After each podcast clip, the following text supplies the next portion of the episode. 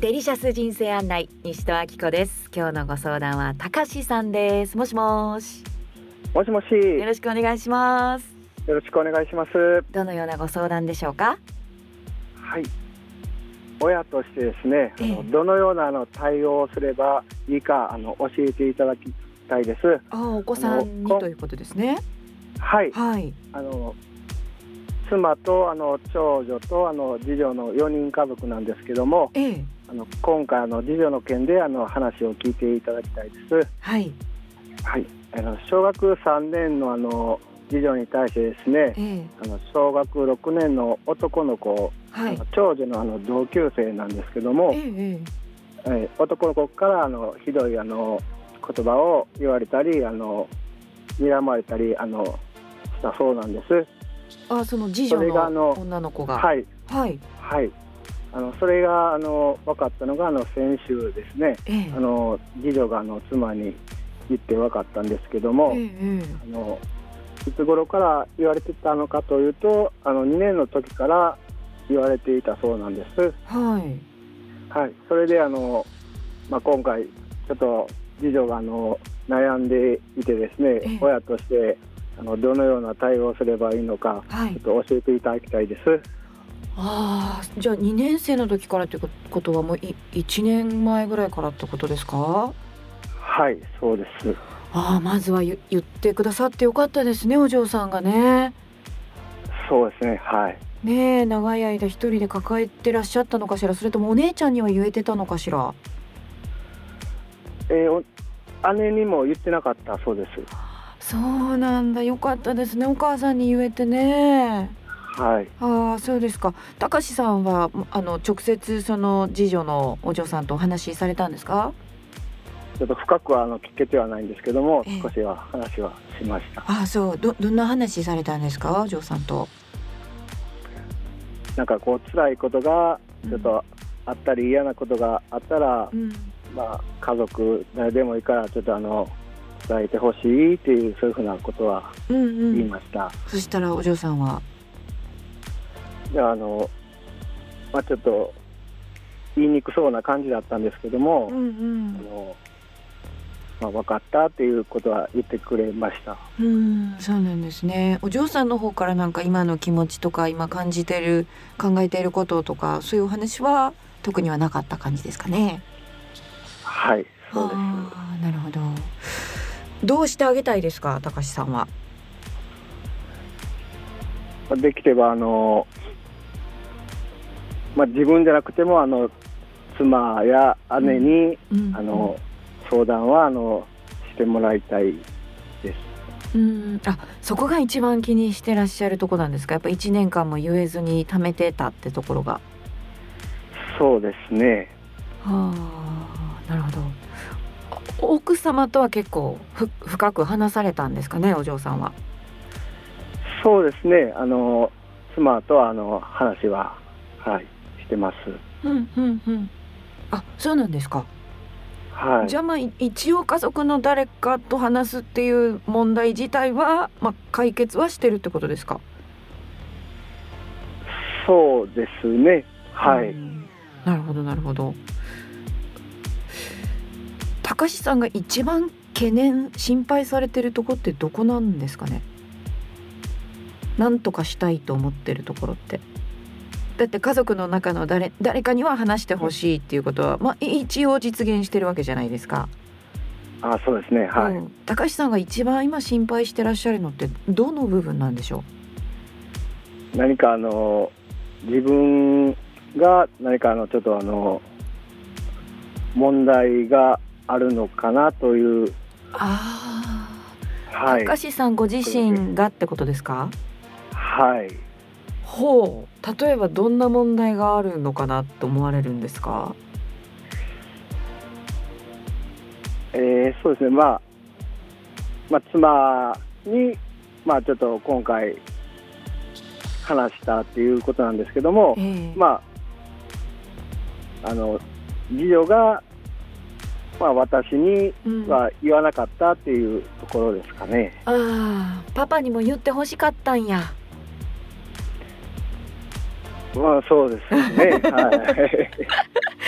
あのうち三姉妹なんですよはい。やっぱりねお父さんにはちょっと確かになんか言いにくかったかもしれないですねあうんそれはでもあの嫌いとかじゃないんですよあはい。やっぱおうちの場合はですけどねあんまり父が家にいなくて仕事で忙しそうだったのではい。単純に時間がなかったってことありましたけど高橋さんの場合はどうですか？結構お嬢さんとご家族と過ごされる時間いっぱいありますか？そうです。まあ、平日は、まあ、1時間ぐらいしかないんですけど。短いやんそれはね、うん、土日は、まあ、土日は、はい、時間はあります。ああそう、そはい。の時あのいろんな話されます？二人のお嬢さんとそんなにいろんな話はしないですね。はああ普段いろんな話せえへんのに悩みある時だけ急に話すとかあると思います、い。ないですね。。ないいよねないよねはい。みよあの高志さんが相談する人もはい。きっと普段いろいろ話してて信頼関係があるからこそ話すんじゃないですか。そうですね。そうですよね。うん。はい。だとしたらまあ高志さんができることは普段からやっぱりお嬢さんといろんな話する？はい。多分ね物理的にどれぐらいの時間一緒にいるかっていうことではないと思うんですよね。はい。うん。どれだけ濃い時間を過ごしているか。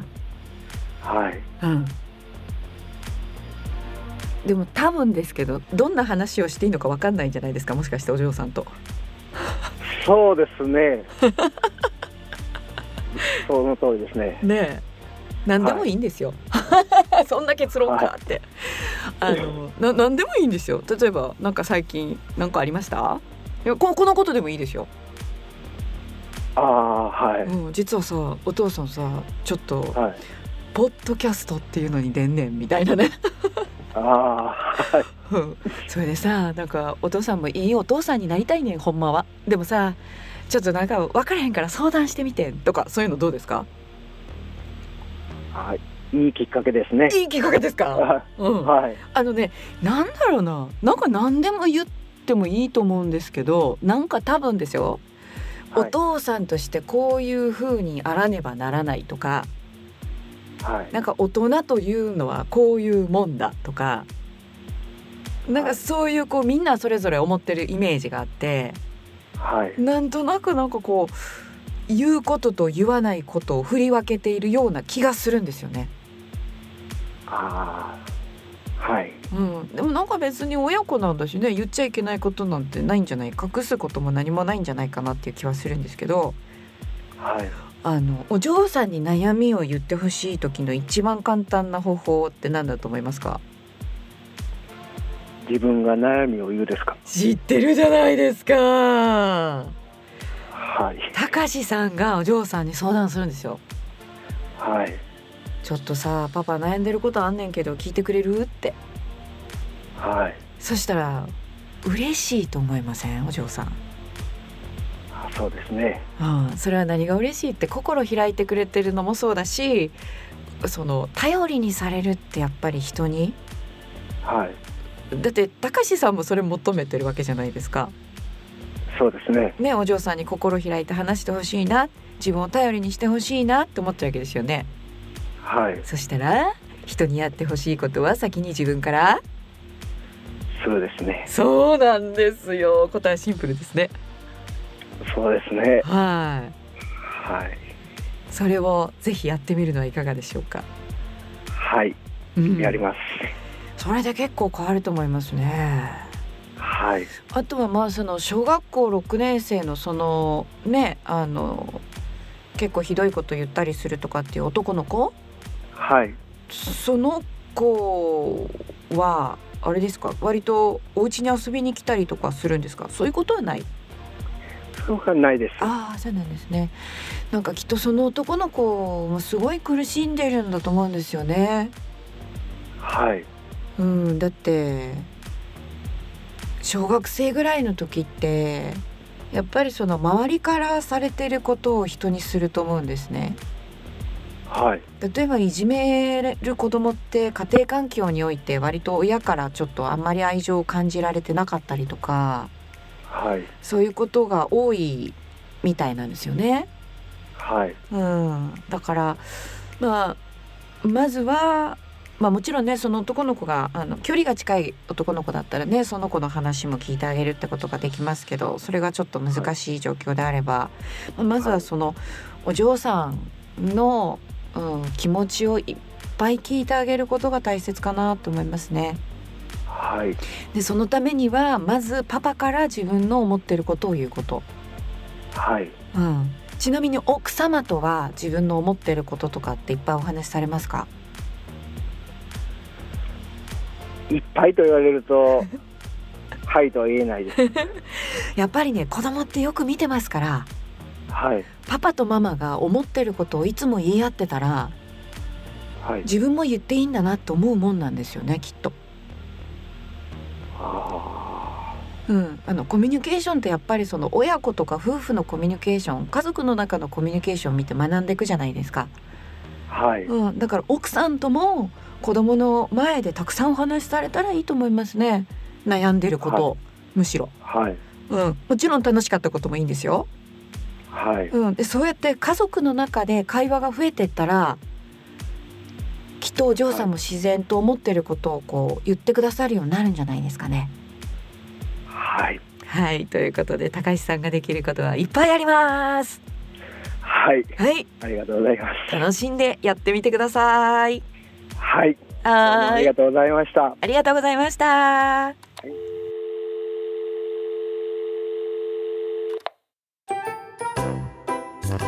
デリシャス人生案内西戸明子です最後まで聞いてくださってどうもありがとうございます。番組では皆さんからのご相談をお待ちしています。ぜひデリシャス人生案内と検索してみてくださいね。ホームページでお寄せください。お待ちしています。えそしてこういう自分を理解する人間を理解するもっと幸せに生きるということをより深く学んでみたいという方西戸明子学校で一緒に学びませんか？